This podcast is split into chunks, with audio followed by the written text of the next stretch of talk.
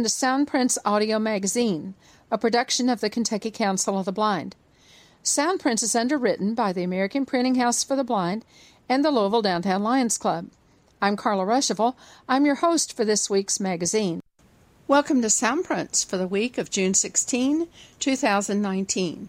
We begin with an article that was posted on Leadership on June 5.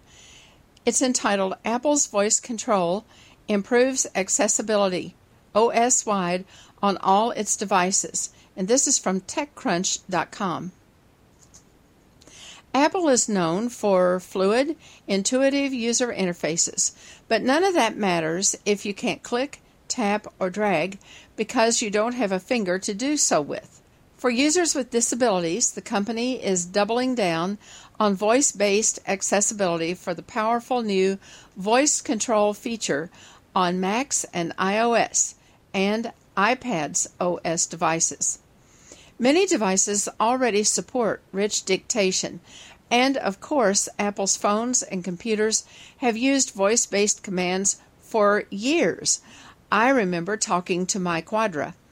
But this is a big step forward that makes voice controls close to universal, and it all works offline. The basic idea of voice control is that the user has both set commands and context sensitive ones. Set commands are things like open GarageBand or file menu or tap send. And of course, some intelligence has gone into making sure you're actually saying the command and not writing it, like in the last sentence. But that doesn't work when you have an interface that pops up with lots of different buttons, fields, and labels.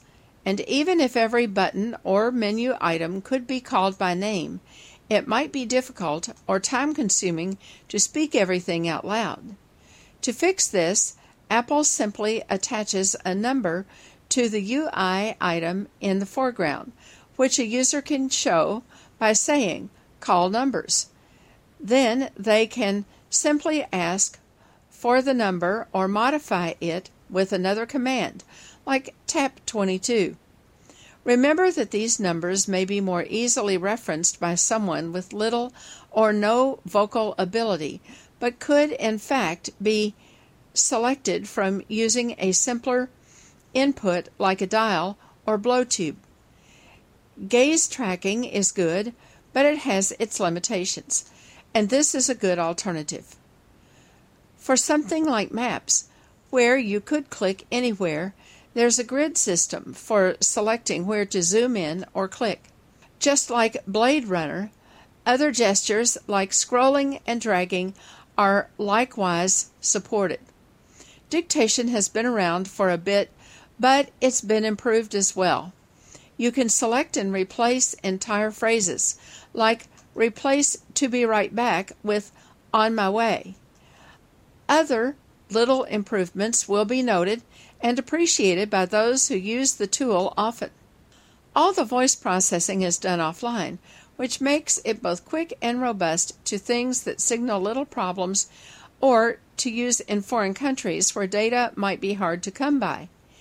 And the intelligence built into Siri lets it recognize names and context specific words that may not be part of the base vocabulary. Improved dictation means selecting emoji and adding dictionary items is a breeze. Right now, voice control is supported by all native apps, and third party apps that use Apple's Accessibility API should be able to take advantage of it easily. And even if they don't do more specifically, numbers and grids should still work just fine, since all the OS needs to know are the locations of the UI items. These improvements should appear in accessibility options as soon as the device is updated to iOS 13 or Catalina. And from the APH News on June 11 comes the following. The Orbit Reader 20 will be available on the APH shop by the end of today. That was the 11th. After months of negotiations, the Transforming Braille Group, TGB, of which APH is a member, has not yet reached an agreement with Orbit Research on pricing for the Orbit Reader 20. In order to meet the needs of our customers, APH decided to negotiate an agreement with Orbit outside of the TGB, which will allow us to resume offering this device. Please note that this agreement has two key differences. One, the price of the Orbit Reader 20 has increased to $699. While we advocated for a lower price, since Orbit Research was unable to reach an agreement with the TGB, we were unable to use the purchasing power of the group in securing our price, resulting in higher costs. 2. Effective with the sale of this batch of Orbit Reader 20s, all customer service questions, requests for repairs, or returns will be handled by Orbit Research. Moving forward, APH is serving as a distributor only for Orbit support for these devices. APH will continue to support all Orbit readers purchased prior to June 2019. Horse racing is a big deal in Kentucky. I'll bet you didn't know that. We often hear races or get a chance to visit a racetrack, but it's not often that we get a chance to talk face to face with a trainer or other person who works on the backside of Churchill Downs or at other tracks around the country. At a recent meeting of the Louisville Downtown Lions Club, our first vice president, retired attorney Mark Webster, brought his neighbor with him, who turned out to be a trainer of horses that have run in the Derby, the Oaks, and at other tracks around the country. Listen in as Mark and his neighbor talk to the Louisville Downtown Lions Club on Tuesday, June 11, 2019. And on page three is the Soundprints calendar. Page two. I think most of you know who our speaker is tonight. This is Steve Margolis. He's the trainer, and anybody was here at the Lions Day at the Downs. He trained Askinfort, who won the fourth race. Uh, he's my neighbor, lives two doors down from me. Uh, uh, I was going to say that uh, you know you had a Derby horse that Request for Parole yeah, finished yeah, back fifth. 2002, yeah. Two Oaks horses. Yeah, that came in fifth, so yeah. My favorite Breeders' Cup uh, Cajun Beat Yeah. won the sprint. I know three. Country Day uh, finished second. Yeah, Uh, we were talking about the what was the one wine uh, Princess. Prince, wine princess, She and won then the uh, Fall City, yeah. So. But I'll tell you the, the my favorite. I don't know if you remember this. One time, my wife and I you allowed us to come out and, and look at your barn. Oh, yeah. At, at Churchill Downs, and there was a horse named Ms. Ida, uh, and Ms. Ida was named after a Holocaust uh, yes, it's a survivor. very, very touching story. A yeah. really touching story, and, and if I recall the horse was a, a smallish mare. Yep. Uh, but the horse was tough as nails. Yeah. Uh, and Yeah, won a number of races. She ended up making about a half a million dollars. Yeah. Ha- yeah, half a million Yeah. dollars. Yeah. I, I don't know if the original Ms. Ida is still alive. I don't. No, know. no. Unfortunately, she died a few years ago. Yeah. I don't know if the horse Ms. Ida is. I was, still in fact, one of my other clients purchased her in full at Keeneland last year. I'll be down. So she's Yeah. alive. Yeah. Yeah, yeah, she had a full, yeah. All right. Well, let me sit down and shut up, and you can tell Okay, us. do, do you want to can I sit down or? Yeah. Either way, As you I'm as you feel. We're Yeah, very okay. informal. Okay, yeah. So, I would like to, but no, yeah, I- I've been training on my own since the fall of '99, 2000, and I came here uh, from New York. I grew up in New York and worked at some tracks, Belmont and Jersey, and um, uh, just wanted to make a change of lifestyle, so I moved here in '97. Worked for a trainer for a couple of years, and then I started on my own. So that's actually Kentucky's been great for me because. Um, I got my start to my career, and I met my wife now, Sue, who's great. And so it's really been good, yeah. And I still like New York, but I, uh, I go back and visit my dad and stepmom. But uh, Kentucky's great, yeah. Well, how did you get into? You know, I, I daydreamed that you lived right next to Belmont or whatever, uh, but actually you went over to Jersey. Right? Yeah, I, I just, you know, one summer during high school, I worked at, at the Monmouth track, and just kind of thought it was kind of like a novelty to do. I didn't really have any aspirations, maybe going to college. I didn't just kind of, and I kind of, so I just kind of worked there, and then thought it was kind of intriguing to do. So after high school, I, I went to Belmont, and I just got a job, and uh, John Veitch, who was a trained Alydar Right. in the day. It was before my time, but He was uh, a steward here in in Yeah. Kentucky. and uh, just kind of worked my way up the ladder. I was I started on the bottom and uh, was a walker and a groom and uh, foreman and assistant and became uh, a trainer after 15 years. So I just worked my way up. Yeah. Well, I was wondering about the business of uh, being a trainer because uh, I've learned, uh, for example, I've represented people who were injured uh, at the track. Sure. Every track is different. For example, uh, there was someone I knew that worked for D. Wayne Lukas but was injured at Belmont. Here's what I learned Belmont carries the workers' comp. In other words, everybody walks in there Yeah. is, is on the Belmont, but at Churchill Downs, you're the guy that buys the. Yeah, yeah, we have to have our own policy. Uh, people use different companies, and then we're liable as far as if the worker gets hurt. But it is covered under the, the policy that you have, and Yeah. uh, but it, it can be, you know, kind of uh, a little stressful if it's a bad injury for the employee. So uh, sometimes, uh, you know, it can cost a lot of money. But yeah, they uh, it's required by all most tracks to have it. That I'm. Uh, We there were a couple cases I had. One guy that trained with uh, for Mr. Shearer. You remember him? oh yeah, yeah, sure, yeah. And yeah. uh, and then there was another case involving somebody. Uh, I know you go down to New Orleans. It was- Sure. They were injured in New Orleans, which is owned by Churchill Downs. Churchill Downs track, And, yeah. uh, Yeah. So there was an issue there about what law would apply Mhm. uh, and so forth. But do you have any employees, uh, or is are you by yourself? Oh no, no. We when I, I've you know my business has fluctuated with numbers depending on the year. And I at one time I had 65 horses, and that was it's just a lot. It's a, it's a lot to deal with. with you know, we had about 25 people, and, and we were at two different tracks. And anyway, I did it for a while, and then I just it's, it's just I kind of cut back on numbers. And right now we only have 15 horses, but I have eight. Uh, I think we have eight employees. So I have a couple of people, you know, a few grooms to take care of them, the walkers, a couple of riders, and an assistant that helps me out. And of course, the more horses we get, we have to hire more people, which has been a little bit of a challenge over the years with different things, and uh, you know. But um, yeah, it's uh, it's a, it's a very exciting business. It has a lot of ups and downs. Uh, it's kind of like coaching a team. You know, you have to have the right horses to, to do well. I mean, you know, training them is it's not really hard. It's just more of a it's paying attention and to detail. And you know, you could take you could take the, the worst horses in the world, give them to the best trainer, but they're not going to turn them into champions. You know, it's just like coaching a team. You have to have like a good recruiting staff to Mhm. have the right horses. And, but we've been fortunate over the years to have you know a lot of good ones, and we've had some lean years, and kind of comes and goes with the territory depending on the crop of the babies that you get. I was going to say, do you seek out horses, or do, or do owners seek you I mean, out? both. I mean, little bit. Of, over time, it, it's funny. So training, like like the best advertisement a trainer can do, is is win. have a winner. Yeah. Because like everyone goes on this Equibase site, it's public knowledge, and Mhm. if a trainer's doing well, it's like the only business where it's funny. Like if you bat twenty percent win as a trainer, you're doing really good, but you're losing eighty percent of the time. It's crazy. But you're you're running second, third, or fourth, which is also getting prize money. Sure. But no, we, we have we have owners that. I, I trained for some people for a dozen years, and then they decided they wanted to go to New York, and I just didn't want to take my staff up there full time and do it.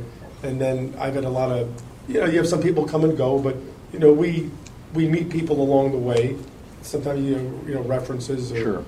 or, you know, of course, the people at the top, the Bafferts and those guys. I mean, they they probably get phone calls every day. They turn more horses down, but uh, it's a combination of both. There's there's sales auctions that we go to, and you know, yearlings and two year. You know, Keeneland is a big yearling sale in September, and then there's horse auctions all over the country, Ocala, different parts of Florida, New York, and uh, you know, you just, over time, if you have a good reputation, you know, people usually call you or kind of, you know, get in touch with you. I mean, they know how to get in touch with anybody uh, from the racetrack in the industry. Yeah, In the sure. industry, yeah. Uh, A little off subject, but the issues that are happening out west, you have an opinion about what's going on there? Yeah, like I was telling Mark, like I do have friends that have horses at Santa Anita. I've never, I mean, I've only been there one time and we won the Breeders' Cup in 03, but the, that track has always been on the harder side as far Mhm. as the Under the makeup of the dirt. And uh, over the years,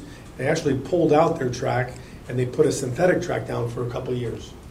I don't think it, it, it didn't really work out to their liking. Frank Stronach, the owner of Gulfstream in Maryland and Santa Anita. So he tore it up, and they put the dirt back. But in the wintertime there, when they run their start of their meet, they, they had some really bad problems with heavy rains. And they what they do is they seal the track with a, a harrow, and it does become harder. I mean, Churchill doesn't all the tracks do it when it rains, but they were just unfortunate, I think, to have excessive rain. Horses got hurt, and you know maybe some of them would have got hurt anyway. But it's hard to say that you know it's unfortunate that that many got hurt. You know, and then now there's some horse had a heart attack, and it's just been one after another. It's just been real. It's a lot, the way. Yeah, I mean it is. I mean Churchill had a rash a while back, and Arlington had something years ago, and you know they really every track in North America. Unfortunately, these horses are going to, you know, they're going to get hurt. And unfortunately, when they have an injury like a compound fracture, when, when the skin comes out, there's see there's no way to save a horse when it has that. It, it's because they, they can't rehab with the the tendons and the ligaments. Their legs are too fragile, and they the arteries and everything. It's just the, the blood flow is a big part of it. But uh, you know, and then they can have a heart attack or an aneurysm, like like any athlete, I guess. Um, As part of your training, do you handle the breeding part as well as the racing, or uh, I mean, I, I I had a mare that we used to own that we did some breeding with, with some different studs, but we sold her last year. But I really don't handle the breeding. Uh, the owners generally do that through the farms and decide who they want to breed their mares to and decide what they. And some people will do they'll breed, or they maybe they'll sell one year and then they'll race one year. I have some owners that do that too. Like they'll, or they might have a few mares and they'll sell a couple and race one. The- When, the way they fund medical care for the Horsemen's Association, all of the uncashed parimutuel tickets go in that fund. Oh, good. And they use that to provide medical. Provide, yeah. Is that through the KTA? Is it, or is it, uh, Well, it's more of a national. oh, national thing, okay. Yeah, yeah. I know, uh, actually New Orleans has a really good, um, coverage for the employees. It might be even a little better than here Yeah. for, for the employees. So I said to the man that heads that up this year, I said, um, I guess you're happy the way the race turned out, the Derby, Oh, because yeah. of the way it Oh, yeah. out. He says, oh, no. He said, we prefer the winner, I mean, the favorite to win. He said, because that way, people are more likely not to cash their tickets and they. You save 'em as a s- as a Goes in our- souvenir. But Yeah. the way it turned out, he said, everybody will cash those tickets. Yeah. Yeah. That was, uh, yeah, that was a crazy derby with that, uh, Yeah. some people were, I, I mean, they made the right call. Yep. The, I think the mistake the stewards made was not putting up the inquiry before the jockey put the objection. Because they're watching all the angles before we're seeing the, Right. Eh, all three angles. And they, they saw the horse probably come out, but like Baffert said, see, Baffert thought that the horse shouldn't have come down. He, in his thing, he's like, well, the Derby's a rough one. And it's true. It's probably one of the few times in North America you'll have 20 horses running. So do you think they're gonna change that? no, I, I think that Mr. West is, no, I, I, I would be shocked. I, I, I don't see it happening. As a matter of fact, I think the Racing Commission is trying to get their attorneys to drop it, because I don't know how much money he's spent, and, you know, he's a very wealthy man, he's, he's on the West Coast, but it's, you know, it, he came out a few paths, he bumped a horse, another horse got bumped, and it caused those horses not to finish as good as maybe they could have, you know? Yeah. Now, he was the best horse in the race, and if he doesn't do that, he still probably wins. So that was unfortunate, but, um, you know, it's a shame that, um, because in all the years of running derbies, that it's never, but it's funny, like when horses bump in the back or in the middle, like, you don't see it as much, and there's never any discrepancy, because, you know, one ran eighth and one ran ninth, they don't care, you know? But when the prize money or the one, two, three's on the line, that's, you know, that's, you know, it's so much at stake, so, uh, it was, um, I guess it was, it's- you know, you know what's funny? That man that owns that horse has spent hundreds of millions of dollars over the years, Gary and Mary West. And he won the race with a homebred that he owns the stud on, that he put in for claiming maiden sixteen thousand first time out of Gulfstream. Hmm. He didn't think much, the, the, the trainer is a very good trainer, Jason Servis, I know him. they didn't think much of the horse. They put it in a, almost the bottom Right. of level, and then he won by ten lengths, and then the rest is history. And then he put him in allowance and allowance, and then he wins the Florida Derby. But what's funny is all the money that he's put into the game over the years, he won it with a horse that probably was the least likely of the horse that he bred or bought. $16,000 Yeah, I mean, it's Yeah. weird, you know. How important is the jockey? Uh, it's mostly the horse, but uh, I mean, uh, a bad ride from a jockey can hinder you. I mean, I like if you put, and it's always easy. Like if you go to the track and you see the leading jockey, well, most of the leading jockeys are on the leading horses. You know, like Corey Lanerie. But but if you put like, like I put Chantal Sutherland, she came. She's she's a woman. She's been riding for years in Canada, and like I could put her on a filly that she won for me, and she's like way down the standings, but she still won on the horse, you know. And I think enough time, but like no one really gives the horse credit because the horse can't talk, you know. but really, like I, I teach people, like it's really horse racing. I mean, the trainer matters, the jockey matters, but you know, if you have a really bad horse and you put the best jockey and give it the best trainer, the horse is going to win, right? So, but a bad jockey can make a mistake, and like in the big races like the Derby and the Breeders' Cups, you want the jockeys that have the experience riding those races because it does help a little more. Although I tell you a funny story, I had the horse in the Breeders' Cup due date for Richard Klein, and uh, we were riding a jockey from France that was unknown, and he won on this horse due date. Well, Garrett Gomez, who you know he died a few years back, he was one, he was a very good jockey. He won big races in California, New York, champion jockey. When the clients found out that he was open, they're like, he doesn't have a mount in this race, Steve. We got to get Garrett Gomez. How do we put Tony Farina on the horse? Even though Tony won two in a row on the horse, Gomez it was the year that Blame won for the Breeders' mm-hmm. Cup here. Right. So we sought out Garrett Gomez. Of course, he wanted to ride the horse. He didn't have a mount in the race. We weren't a favorite, but we were like a ten to one. I don't know, whatever we were. And, and Garrett Gomez rode that horse so bad. He rode that horse as bad as, as, as like it was funny because like you think like you're riding this great jockey that was won titles in California, and New York. He ended up winning the Breeders' Cup Classic on Blame, mm-hmm. but he rode my horse like he, he did everything wrong. He got him boxed in, he got him checked. But but if we would have rode the other jockey and he rode him like that, they would have cursed him out, right? But Garrett Gomez, because he was like Yeah. that day, you know, no, it's, it's funny. So really, you got to get lucky. But sometimes in like the derbies and the oaks, in these big fields, a jockey that has that experience, you know, if you take a jockey from River Downs or a real small track and put him against, I mean, they're probably going to be a little intimidating. Although there's a jockey up in Ohio named um, Perry Ouzts who's won like 7,000 races. He's, he's rode horses. Russell Baze. the- Yeah, and all those guys. Yeah, I mean, I think so. Those guys are, you know, but it really is the horse. You, you got to have the right horse, and you know, I have another question. Yeah. Do you bet on races? not really. I mean, I'm not a. Periodically, I'll bet on a horse of mine. It's funny. I won a race a couple weeks ago, and I brought money out to bet on her, and I was like, yeah. It's, I had money. I was gonna, and I don't bet. If I'm gonna bet, I'll bet like hundred dollars. I'm not gonna bet like five dollars. I just, I'm gonna bet a hundred or nothing, you know. And I was like, I brought this money out to bet, and then I changed my mind. I was like, I don't want to jinx it. So- And we ended up winning, so. I kind of, I kind of a little superstitious. Like sometimes I'll, I think, oh, if I bet, I'll jinx them. But I mean, it's really not. So you're not really a gambler? Nah, I mean, it's fun sometimes at Derby to bet, pick out some things at Breeders' Cup. But I really, over the course of time, I, I'll put some money in the Twin Spires account over a year, and I think, yeah. Do you have any distance races that- that you like over other Oh, over- links? You know, Uh, nah, you know, people. It's funny. Like like one year, I remember at, at fairgrounds, I won like eight turf races, and someone says, "Oh, you turned into a turf trainer." But Mhm. really, the horses were bred for the turf, and I, I just really whatever we get, we just kind of Yeah. work with. And some of the horses have more predisposed to run on grass, or run long, or short, or dirt. You know, Mhm. their, their breeding usually dictates what they're going to be. Of course, horses over in, that, that are bred in France and Europe and Ireland, those horses are predominantly bred for grass because they run all on grass over there. Um, where in America, most of the racing's on dirt, but we do have grass racing. You know, the hard part is just kind of keeping them all pretty.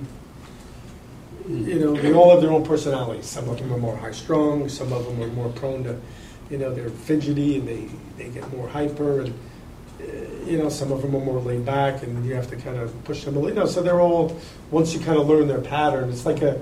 I, that's why I say it's like coaching a team of, of, of, of athletes. You know, once you know them, and then to a degree, they all kind of do the same thing. They all go to the track six days a week, and they don't always do all the same thing, but they jog or they gallop and, and they work out maybe once a week, or depending on when they're going to run. Everyone has a different. Uh, but some of the ones that are a little more, like a smaller little filly, or you know, you're not going to maybe push as hard as the big, strong colt. You know. So everyone kind of has their own pattern how they train. And unfortunately, we have to live with ailments that they have. So these horses are constantly getting bone chips and lesions in their soft tissue. And of course, when they get something, you know, that you have to give them time off and rehab them. But unfortunately, like a lot of these horses live with little aches and pains like any athlete. And you, as the trainer, have to kind of manage it to a degree until, like, or maybe you'll tell the owner, look, like, I'm sorry, like, as much as you want to run the horse, like, there's no way we're going to do it. Like, I, I don't do that anymore. Like, I, I've never let anyone, maybe when I first started training, you, you get a little intimidated by the people. They, they talk you into doing things you don't want to do. But over the course of time, I just, I tell the people, look, if I tell you, like, the horse can't run, like, believe me. Like, I mean, you're not to, and, and nowadays with the, I was telling Mark, the medicine, you know, it- there, there's more guidelines and, you know, the state veterinarians that examine the horses before the race. I mean, they do a thorough examination. So, you, you know, it's interesting how, like, sometimes at these tracks, the people, I know the PD groups come out and, but believe me, the horses get examined jogging in the morning for the state vet. They pick up their legs and they flex them. They have a test. They spend like five minutes, but they know what they're looking for, right? And they jog up and down the road. So if the horse looks uncomfortable or borderline a little sore, they'll say, "Well, Steve, this one doesn't look good today. I'll let you bring him to the paddock, see how it warms up on the track. But if I don't like it, I'm going to scratch the horse. So you can do it. So, it, you know, and in this day and age, like if you have a really bad horse, like I don't know, maybe back in the day, people would, they said with medicine you could give them a little more, but you really, you have a guideline of stuff you can use, and like, so if you have a real sore, like you can't really get it by, even if you were being like a bad person, just wanted to try to load it or, you know what I mean? Like, Mhm. so it's not like, so when these horses break down, believe it or not, I mean, the testing is, and then when they're on the track warming up before the race with the jockeys, there's, there's two or three different state veterinarians watching them jog back and forth, warm up, and if they don't like how the horses look, they'll tell the jockey, bring the horse over here, I'm gonna examine him again. Maybe he stepped on something, maybe he kicked, he wrenched something. So they're, they, they scrutinize them pretty good. So that's why like when horses break down, I mean, it's, it is sometimes surprising because they are checked out really thoroughly, you know? And unfortunately, they're thousand pound horses running on toothpick legs, Mhm. 40 miles an hour. So it's- they're- And then it's interesting, like I never trained harness horses, but I, I have friends that own them and train them. But they're a little thicker boned. They go a little slower, but they pull heavier people and carts, right? Mhm. But do you know that an average trotting horse probably runs 30 times a year? No, I didn't know. Hmm. Sometimes more. And an average thoroughbred, like, like you might run 12 times a year at the moment. Like, I mean, maybe That's some a people lot, yeah. run more. You might run eight or 10 times or seven, depending on, you know. But a trotter horse can run 30 times a year. So, I mean, that's- Amazing. But they do go a little slower. Their bones are a little thicker, and they don't go as fast.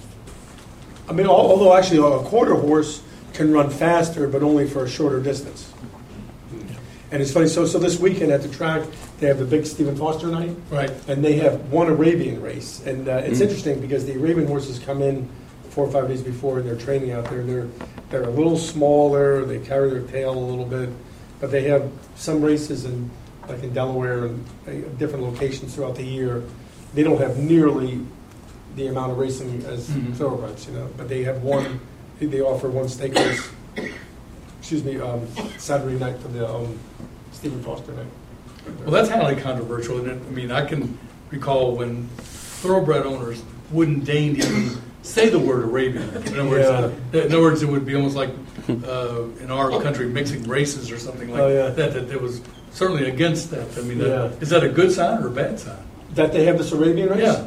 Well, it, it, they, I don't know. It, I think it's something to do with like there's a series in different different tracks, and Churchill hosts one of them. But um, you know, it's a prestigious. I mean, it's for whatever it is, hundred thousand. It's probably one of the biggest Arabian races that they have. Um, but they're kind of funny to watch. They run about three or four seconds slower Mhm. than a thoroughbred. Is it the same jockeys, or they have? They, they, you know, it's interesting. They, their they, own they do have some of their own jockeys they use, but Delaware Park on the East Coast is one of the tracks I used to stable at years ago, and they have some of the Arabian horses trained there all the time. Um, but they do have some jockeys, but uh, they, they really couldn't make a living just riding the Arabian horses because I don't think there's enough of the racing to. Unless I don't know, there might be some locations I don't know about where they run, but there isn't many. I don't think you know. Well, I guess thoroughbreds are a cross with an Arabians in the 1800s, Yeah. 1700s. Early on, right? Yeah. Yeah, I believe so. Yeah. I don't know what they crossed it with to get the Yeah. thoroughbred, but uh, But yeah, the uh, it's funny. Just the, the end of horses. So we were driving home from dinner the other night, and we stopped at the Rock Creek place. Yeah. That's when they, they were Yeah, doing yeah. the they were Oh. doing the five gated and the show Yeah. thing. So we stopped and we just the Purcells and me and Sue and we watched it. But it was very interesting to watch. I- I've never really watched the uh, uh, five gated uh, saddlebreds. we've been at, just remember that's always Belmont weekend. Oh, is in it? Louisville? Yeah. Okay. Rock Creek is the same as Belmont. And the Rock Creek Place is a beautiful facility, right? And it's been there for a long time, right? I saw there was horse vans. There was more horse vans there. Yeah. Than, than, than at The the, horse, Yeah. the whole park. and, and then Sue was asking a couple of the, Yeah. the ladies some questions. You know what's interesting? Like they don't wear like they wear these derby coats and they Yeah. put their mm-hmm. hairs in a bun, but they don't wear helmets. I was very surprised. We were saying to the ladies like, you're going at a pretty good clip in the arena. Like if you fall, I know it's dirt, but like you could get a bad head, head injury. Mm-hmm. But it's really like proper and this, and they, they don't. I don't know. It's something that. For years, they've always just been like wearing these derby hats. Yeah. Have you all ever been to the horse? I have. So it's funny. So all the years I lived here, I never went over there until like five years ago. And one- a couple uh, that I trained for, they have one of those carriages. It was the coolest thing. So they took me and Sue on a tour. It was like open. You could bring any horse, and people bought all kinds of horses, and you could just keep them for the weekend Yeah. and pay whatever. And they had a carriage, and they took us on a tour. That's a beautiful facility. Yes. I mean, polo field, arenas, obstacle courses. Did you go when the equestrian games were here? No, I, I went and oh, volunteered. Did you? Okay. Oh my gosh, Yeah. it was really interesting. Yeah, no, no, it's a big to do. I mean, and, and it's funny. My wife has a friend from New Orleans that grew up. I mean, you all know about them. I didn't know about them, but the, the Breyer horses. You heard of those? Well, if you Google it, that's like a. They have this BreyerFest at Kentucky Horse Park coming up in July, and they say it's like the Comic Con. There's thousands and thousands of people that come from all over, and they've collected these plastic horses. Yes, yes, oh, that's, okay. Yeah, and, and, and they say people go crazy in over them. Like, Virginia, we have friends in Virginia Yeah. who come for that. they say it- they- they've had it at the horse park for the last few years, and my wife has a, a, a good friend from New Orleans that wants to come because when she was a little girl, she collected them, and now she knows someone that's in Kentucky. She's like, I got to come to this. I had some, in my grand, my stepson had some. Yeah. And I gave them away. Yeah. I didn't know they were. They're, they're like these big collectible things, though. apparently, You know, like they, they say these plastic people and these kids collect them, and you know when you're a little like Sue collected when she was a little girl. She grew up on a farm, my wife, and uh, she's the one that should have been the trainer. Yeah, yeah. Uh, she she has a couple riding horses that she keeps over by Nevel Meade Golf Course. is a place called uh, well Second Stride, which is actually a good. Have you ever all heard of Second Stride?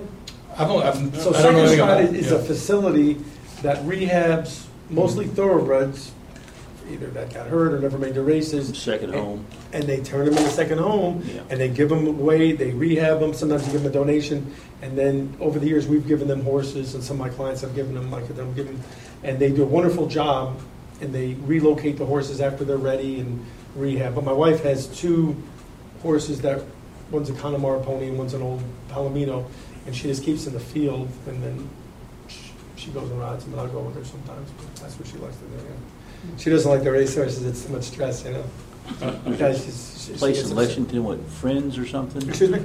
There's a place in Lexington common to that. Oh, oh, something Old like- Friends. Old Friends. And actually, that Yes. horse mark, that Silver horse, that Charm. Cajun beat horse, Yeah. that I had that won the Breeders' Cup, Yeah. and I need to go see him. The woman called me last year, and I never made it over, but I need to do it. He's over there, at the old Friends facility. That was a fast horse. Yeah, Yeah. and uh, that's a good place. They take mostly old celebrity horses Right, right. that were good and there were geldings and couldn't breed. Yeah. Uh, you know, the John Henrys and the Silver Charms and the. Uh, That's right. Yeah, but that horse that I trained is over there, and I gotta, I gotta, I told Sue, we gotta make it over there this summer to see him. I noticed that television commentators who are, I guess they're all trainers. Some of them, Or yes. Some of them are. Yeah, yeah, yeah. But they make a big deal about a horse changing leads. Yeah. That the, the horse either didn't change the lead or did. Yeah. Do you take any? I mean, it's you, want them to change to that, that, that you know to the right lead when they turn for home because they're running on the other lead. So when they you, you're trying to on cue with the reins, they naturally usually do it, but sometimes they don't do it. And then when they're coming down the lane and they're a little more tired, if they stay on the wrong lead, then it's they, they can't. It's harder for them. I mean, they there's some horses that just won't do it. Yeah. But most of the time through training, you can teach them to do it, and they'll just naturally do it once they come around the bend and they turn. Well, that was my question. Can it be trained? Oh yeah, yeah, yeah. yeah. But the lead just means the leg they're leading The with. leg leading right? with, yeah, yeah. And then when they turn for home, they've got to dig down. So Yeah. it makes sense now they change. They change to dig to- down to- with the other. the other leg, the yeah, other leg, so that they have more power and finish Yeah. and finish, yeah. So- What's the average life of a thoroughbred, and how long do you keep them as a trainer? Uh, it depends. I mean, if they have some value or it's a mare, and you know maybe we'll retire them at four or five. Hmm. You know, some of these older claiming horses you'll see, they might run till eight or nine at certain times, ten hmm. even, which is, you know, you say how can this horse keep running? And you know, when they're at the lower level and they're not running as- against better horses, it's a little easier. But the horses that have the value, like the stallions and the good mares, unfortunately, the people have to retire them fairly early because their breeding value is put so much, and the hmm. insurance that they pay to keep them insured is just astronomical. So they, you know, it makes sense to like justifies and like it would have been great for the sport. Like back in the day, you know, people they horses ran more. You know. Yeah. So it's interesting. I was reading a book called Out of the Clouds. If any of you ever get, it's about uh, uh, Stymie. He was one of the best handicap. That Yeah. horse ran like forty times, thirty times one year. It's unbelievable. Like it's just like, and I don't know. Like over the course of time, I was telling Mark, the, the thoroughbred. Maybe I don't know if the descendant of I don't know the, the, the breed's gotten weakened over time for some reason. Maybe environmental overbreeding. But horses back in the day, the Seabiscuits and those areas, War Admiral, those horses were hardy. They ran once a week, every 10 mm-hmm. days. Well, they still have a stymie. Yeah, yeah. And, and I'm reading that book. I mean, Yeah. that horse was unbelievable. He ran him six days, three days. I mean, you couldn't do that to If you did that to a horse nowadays, you'd be, people would say, you know, be like, you can't do that. Well, Whirlaway and Citation actually ran four races because they ran the Peter Pan between, Between the Preakness and the Belmont. Belmont, yeah, So I mean, yeah. that's uh, it's hard. I guess- in addition to all the races they ran I guess Churchill years ago you had something called the stepping stone. on. Tuesday, uh, it was uh, Yeah. the Derby Trial. Yeah. And Stepping Stone, yeah. Yeah. One was Saturday, one was a Tuesday. Tuesday, yeah. If I'm not mistaken, Tim Tam won the race on Tuesday and then the Derby on Saturday. Yeah, I mean, That's, it's- uh, It's funny, but now are nowadays. tough horses. Yeah, no, just strong. And it's funny, when I started, I worked for that John Veitch I told you in 85, and he trained for this Darby What's Dam? Farm, which is a Yes. Just, And these people had these, this line by Roberto and Graustark, stallions that you don't even see anymore. Yeah. Yeah, interesting, yeah. but- Okay, I have one right. question. Sure, yeah, yeah. So I think, was it Bodie Express in, Oh, and the Preakness. yes. Horse that got loose, yeah, or they Yes. reared up, and, yeah, yeah. That to me, I mean, in some ways it kind of did my heart good because I was like, look at him go. No jockey Yeah. on him. Yeah. He's probably like partying. He's like, woo ah, I got to do Yeah. kind of what I want. I was I had a horse once that in Florida. Yeah. The horse broke out of the gate, and dropped the jockey, and then the horse won the race. Of course, it doesn't count. Yeah. Carried away. I'll tell you one one other quick story. This is a funny fact. So I did run a horse in the Belmont one year, and with this horse stay put and declined, and we were a long shot. We we were thirty to one. You know, took a shot, whatever. So the horse was running, running, running. Well, the horse that finished fifth and was sixth, when he was running in the race, the, the saddle pad, not the saddle, somehow worked its way out of the saddle and fell on the track. So because that horse didn't carry the weight across the wire, they oh. disqualified. him. Oh. So we got fifth place. It was just kind of a weird oddity. Oh, oh, yeah. like the chance of the pad, and, and, and, and the pads that they used on Belmont Day, because they, they carry 126 pounds, so they were like a two or three pound and it was a weird, thing. like they, they sh- and, and no one knew right when they crossed the wire what happened. And we were out at a Italian restaurant. They said, "Oh yeah, they took." They they disqualified him because he didn't carry the weight across the wire. Things Well, you know, like- it's, it's a tremendous thing. You watched it, that second race. It's a tremendous thing to watch those outriders. What their what your job Oh, is. yeah. I mean, they really. She went running out there and had that horse. Yeah. Realized and backed off because well, yeah, she has to be careful because she can't interfere with the race. I was going to say it's, Yeah. they have a tremendous responsibility. They do a great job. A lot of times, you know what? It's funny in, in all the years of, especially in a race like that, I've never seen an outrider get into the picture. get into that, especially in, like in a race like that. They'll try a little bit, but once they've got it with the field, mm-hmm. they have to be careful because it's just too much of a risk of them. And actually, the, the woman that was the outrider used to be a jockey. She was a former jockey in Maryland and, and that area. Pretty So, confident. yeah. Went out. Our outriders, Greg and Lee, are really good at Churchill too. They've caught some, they've had some miraculous catches, but. Uh, I just want to know why you did not have this guy before our day at the race. Well, I think if we have no more questions, uh, we'll stop. Uh, I have one. Okay. Was it Carol that was talking about the jockey that fell off the? Yes. Oh, yeah. Yeah, so the Let me jockey. tell you what happened to me one time. I'm, I get up on this horse, immediately the horse starts running, and I fall off. Except my foot got caught in the stirrup. Oh, boy, yeah, that's, yeah. And we were going and going, and I was really upset about it. And luckily, the manager at Talmart, I mean Target, came out and unplugged it.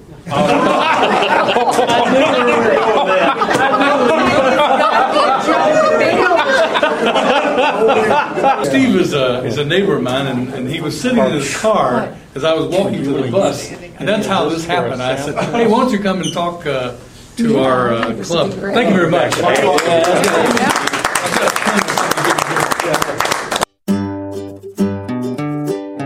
APH's Nearby Explorer is a full featured GPS app for iOS and Android devices that empowers users to travel with confidence. It uses GPS and your phone's compass to speak real time information about your surroundings, including millions of points of interest in the US and Canada. Nearby Explorer is available on Google Play and on the App Store.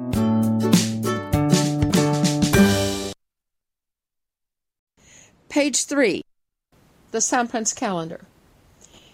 June 18, Savvy Bowling Committee meeting. p.m. Central Time on the Zoom line at 669 900 6833, enter code 3572 595 193. June 20, Bluegrass Council Assistive Technology Seminar, 1 to 2 p.m. Rotor Router. Navigating iOS devices using VoiceOver and the Rotor. At the BCB office, 1093 South Broadway in Lexington. RSVP by June 18 or call for information 859 259 1834. June 21, GLCB Roundabout. Education and Technology from 3:30 to 5. Share stories about you and your family by responding to my first dot dot dot from 5 to 6 dinner 6 p.m. $6 per person music trivia around sing and other music related activities 7 to 9:30 at United Crescent Hill Ministries sponsored by Greater Louisville Council of the Blind sign up by calling 502-895-4598 June 22 ACB Next Generation Saturday Night Live Hangout 8 p.m. by phone ACB members and individuals under the age of 40 are invited to join this nationwide Saturday night chat focusing on a designated topic. For questions or more information, contact Amanda Salm at 502 750 1774. June 23, ACB Families Support Group Meeting, 9 p.m. Eastern Time. Participate from anywhere in the country by calling 712 432 3900 and entering code 796096. June 24, Guide Dog Users of Kentuckiana Membership Call, 7 p.m. Eastern Time. Call 605 475 6006 and enter code 294444.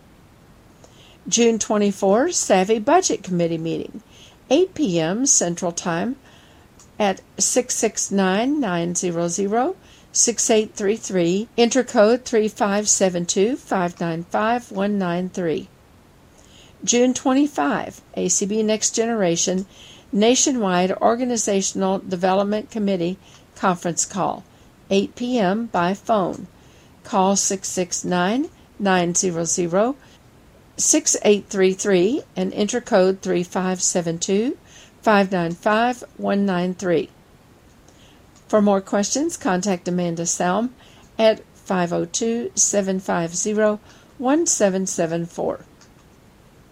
June 26, Bluegrass Council Peer Support Group meeting.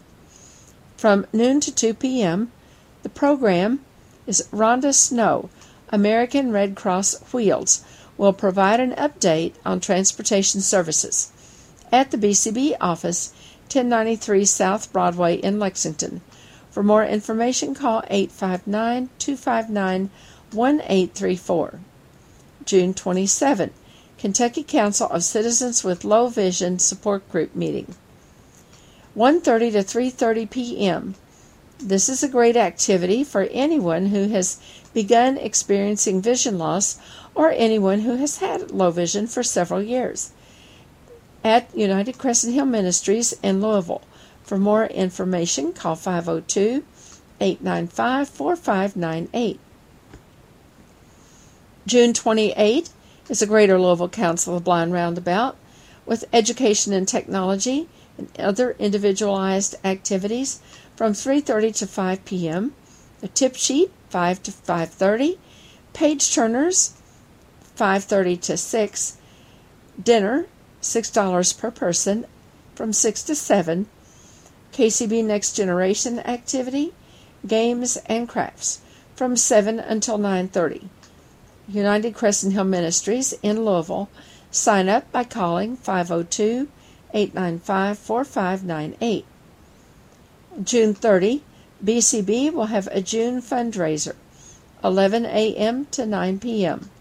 at Moe's Southwest Grill, 1975 Harrodsburg Road in Lexington. Dine in or carry out. Mention your order goes to BCB fundraiser and 25% of the proceeds will be donated to the Bluegrass Council. June 30, BCB community outing, 5:30 to 7 p.m. at Moe's Southwest Grill, 1975 Harrodsburg Road in Lexington. Susan will have wheels passes. Bring your family and friends and support BCB. RSVP appreciated by calling 859 259 1834. Looking ahead to July, note please check the July calendar carefully as several events will not meet in July. On July 1, the Savvy Program Committee will meet at 7 p.m. Central at 669 900 6833, enter code 3572 595 193. On July 2, the Kentucky Council of Citizens with Low Vision will hold its conference call meeting at 8 p.m. Individuals statewide experiencing vision loss are encouraged to ask questions, share tips, and offer comments.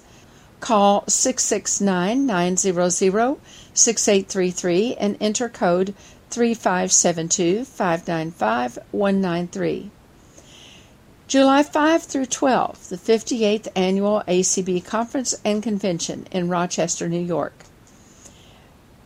For more information, contact www.acb.org and follow the convention links. On July 9, the Support Alliance of the Visually Impaired, SAVVY, will have its monthly meeting from 1 to 3 p.m. Central Time. The speaker will be from the Daviess County Public Library, and they will share information about their services at the Wing Avenue Baptist Church, 628 Wing Avenue in Owensboro. For more information, call 270 684 4418 or 270 686 8689. On July 9, Savvy will hold its board meeting at 7 p.m. Central Time at 669 900 6833. Enter code 3572 595 193. On July 10, the Northern Kentucky Council of the Blind will have its monthly meeting at 7 p.m. Eastern Time by phone. Call 605 475 4700 and enter code 155619. For more information about the Northern Kentucky Council of the Blind, call Jerry Slusher at 859 781 7369. July 13 is Braille for the Sighted from 10:30 a.m. to 12:30 p.m. at the American Printing House for the Blind Museum. Do you ever stare at those dots in an elevator and wonder how they can possibly mean words? In 2 hours we can have you reading simple braille and writing braille on a slate and stylus or a braille writer. The event is free, but registration is required. Best for adults and children 6 and up at the American Printing House for the Blind in Louisville. For more information, call 502 899 2213. On July 14, ACB Families will hold its meeting at 9 p.m. Eastern Time.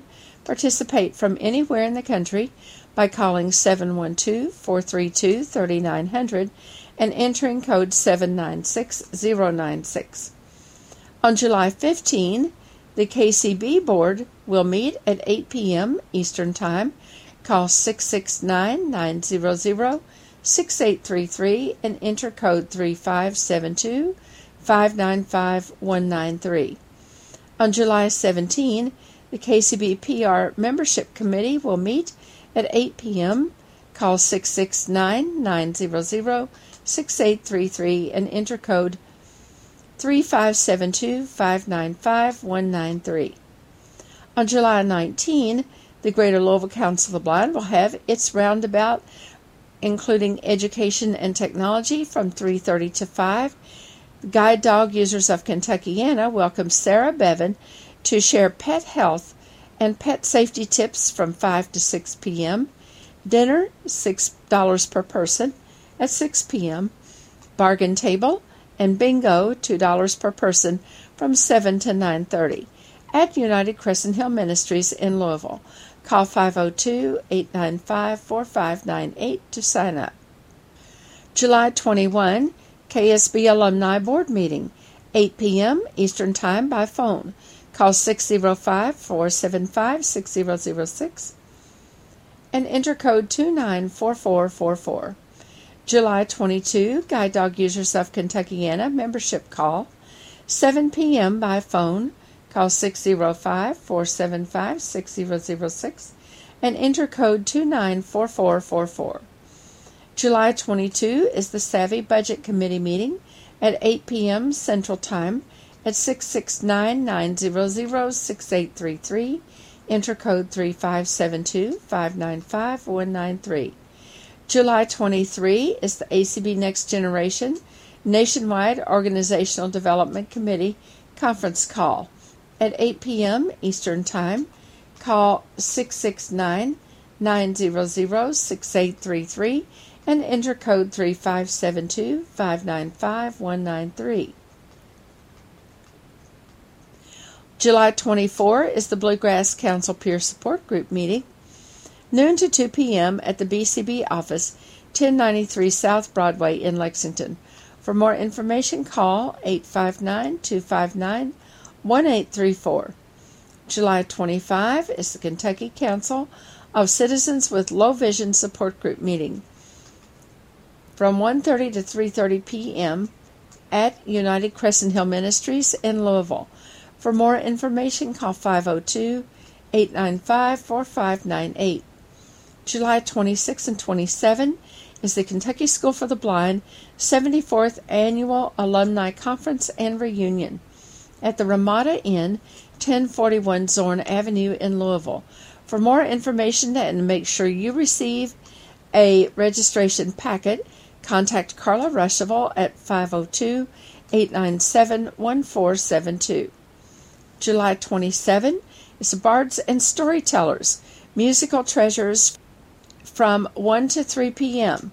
The holdings of APH's Migel Library include many rare and historic recordings by musicians who were blind or visually impaired, spanning the decades of the early 1900s to the present day. Our guest presenter, Justin Gardner, has curated the collection and takes us on a musical tour, stopping for stories about and songs by such standouts as Blind Tom, Moondog, Doc Watson, and Stevie Wonder. The event is free, but registration is required.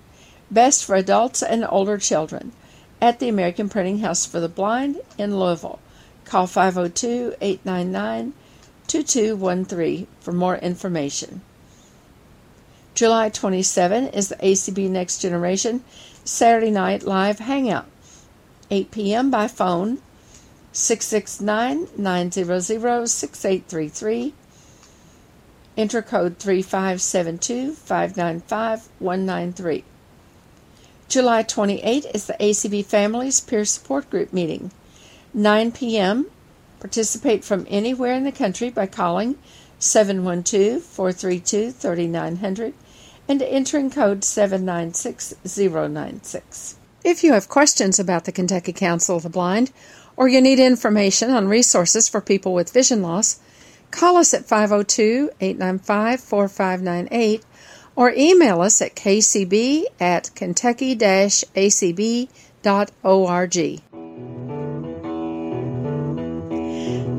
acb.org. Soundprints is a production of the Kentucky Council of the Blind and is heard each week on ACB Radio Mainstream at acbradio.org, Central Kentucky Radio I at radioi.org, and the KCB website at www.kentucky-acb.org. Complete schedule information is also available on the website. Sound Soundprints is underwritten by the Louisville Downtown Lions Club and by the American Printing House for the Blind. This is Carla Ruschival for Soundprints. Have a great week, everybody.